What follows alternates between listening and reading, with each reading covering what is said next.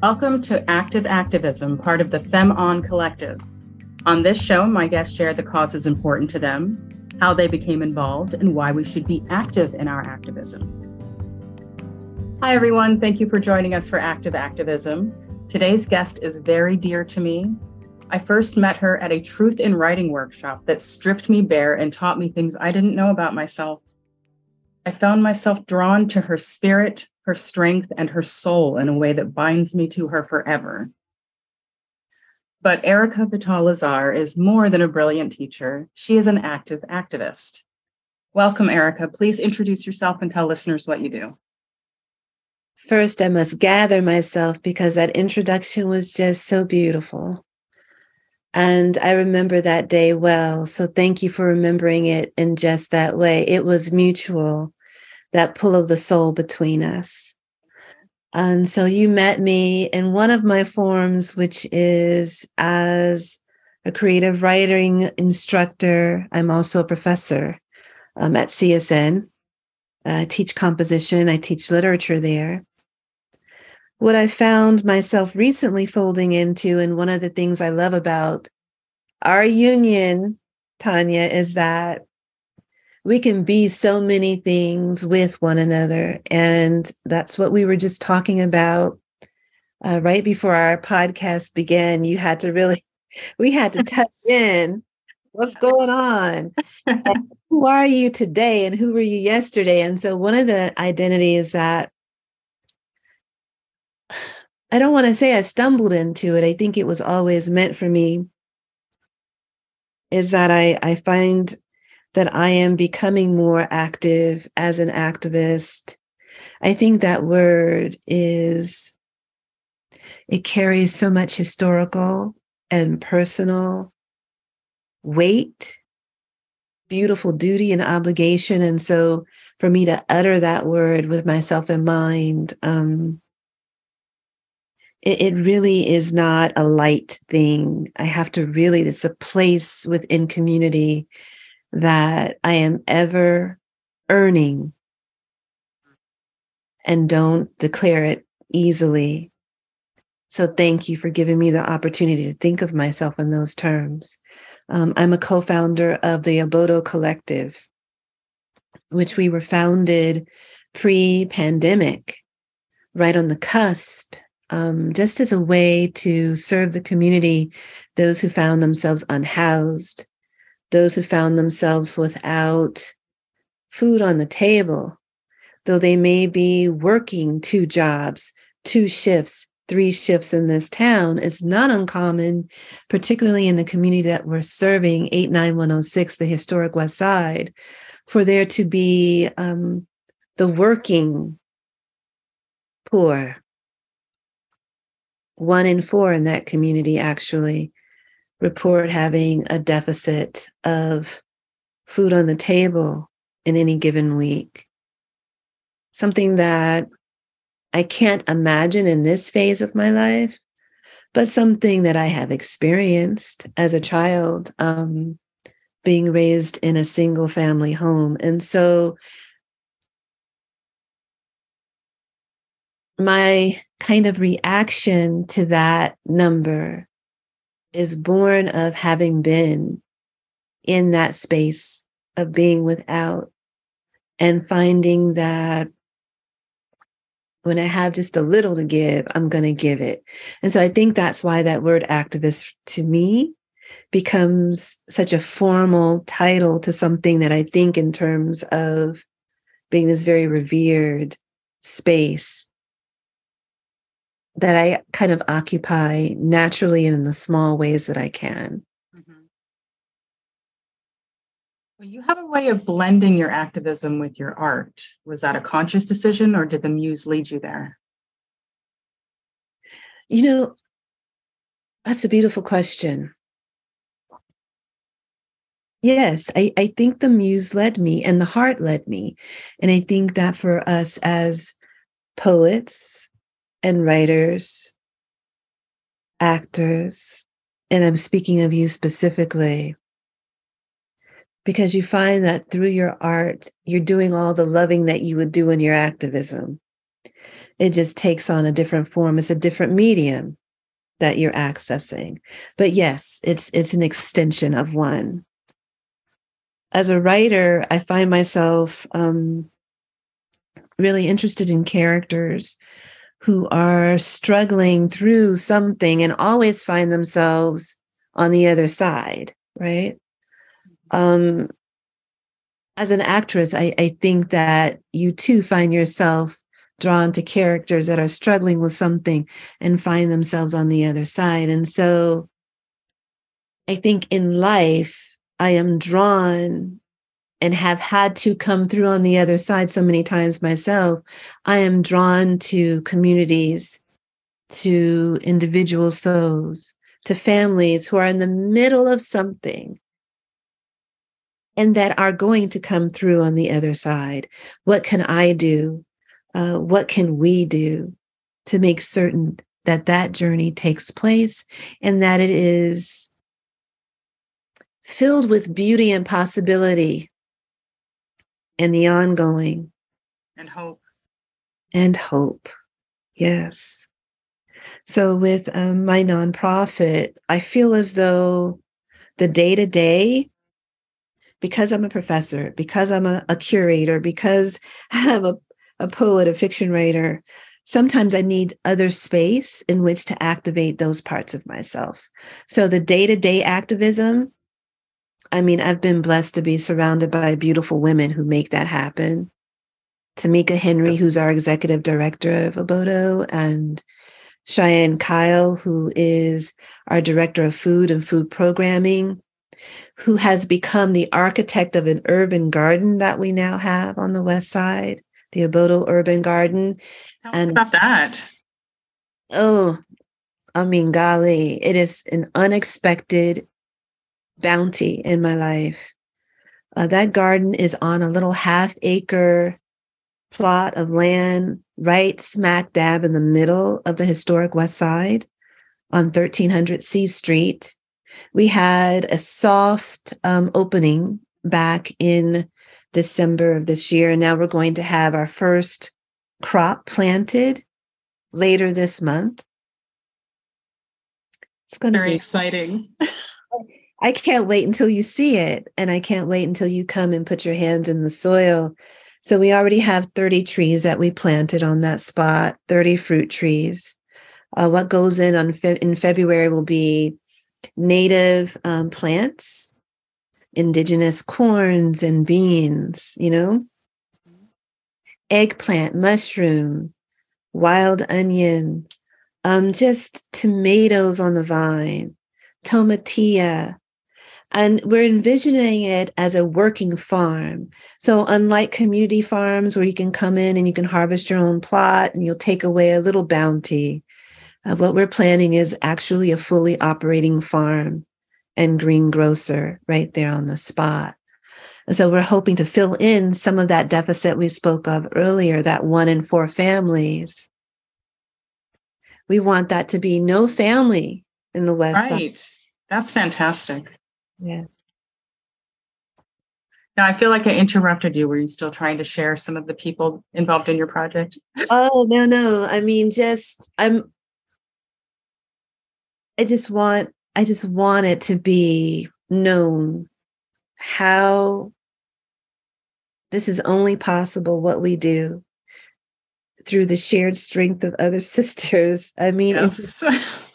it it doesn't happen without you bringing your toys and I'm bringing my toys and you mm-hmm. and none of them um take the same shape are of the same make of the same I mean they're all different and the whole doesn't happen without those parts. Right.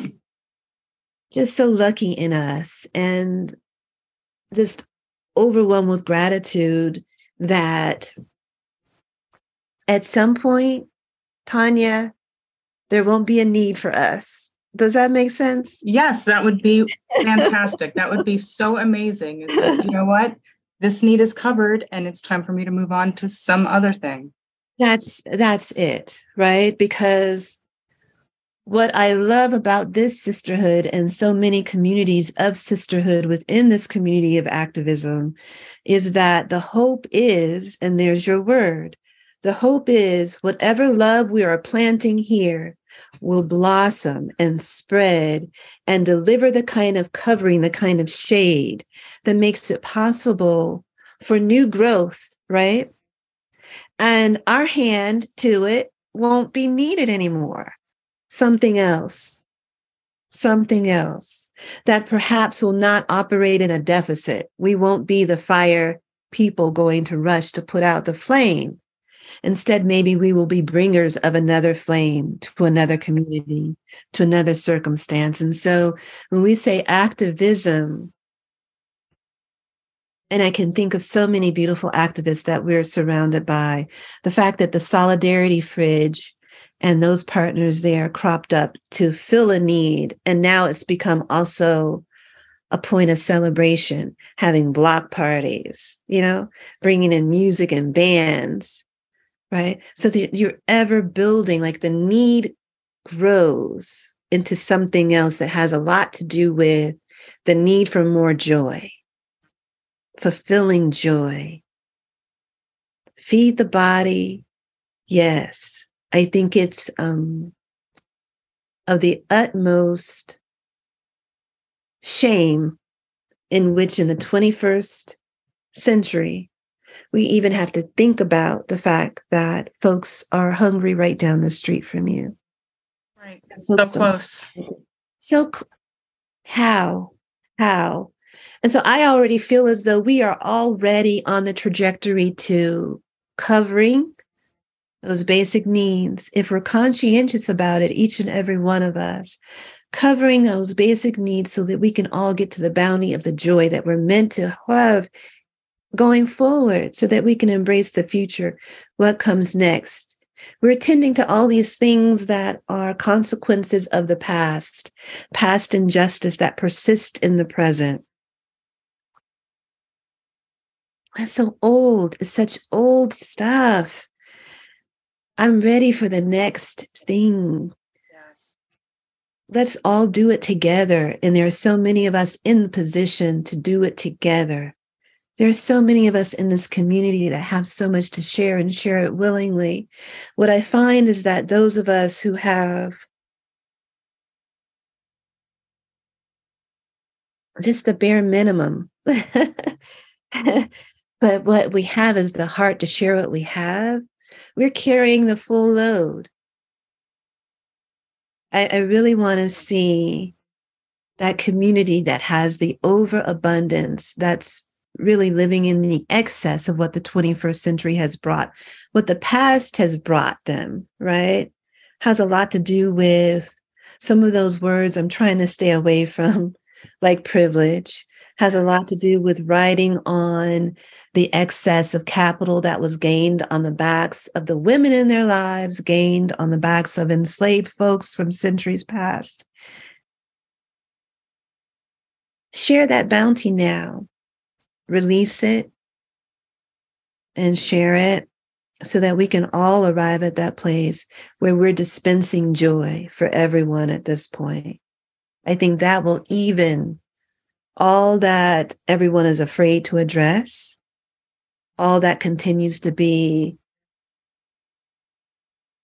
ever abiding pain at the center of us, I think all of that can be reinvented into the next becoming. It doesn't have to exclude, it's all inclusion, a real kind of inclusion. It's beautifully said. I want to give you an opportunity to talk about some of the projects that you have contributed to over the years. uh, well, um, I've been really coming to a point where I can dream. And some of those dreams have gone unspoken and are part of those beautiful aspirations that you had as a new being on the planet, as a child, right? That ability to play and imagine yourself continuing to play. So many of my projects involve play in a very real sense. Um, being asked to curate an exhibit at the Barrick, um, which is one of my my great honors as a part of the Women of Color Arts Festival. I was asked, invited to curate an exhibit of my own design, and that was Seeing Seen at the Barrick. And I just wanted to fill that space with images of Black women so that we could have the opportunity to stand in our own presence. So, yes, that was a beautiful project that continues to grow for me. Um, recently, just last week, we installed Obsidian and Neon Building Black Life in Las Vegas, which is a photo narrative installation that myself and my partner, Jeff Scheid, we've been working on for about five years. Each year, we add another cohort of um, really figures from the community who represent all layers, all professions of Black life here. And this past installation, we featured six Black women.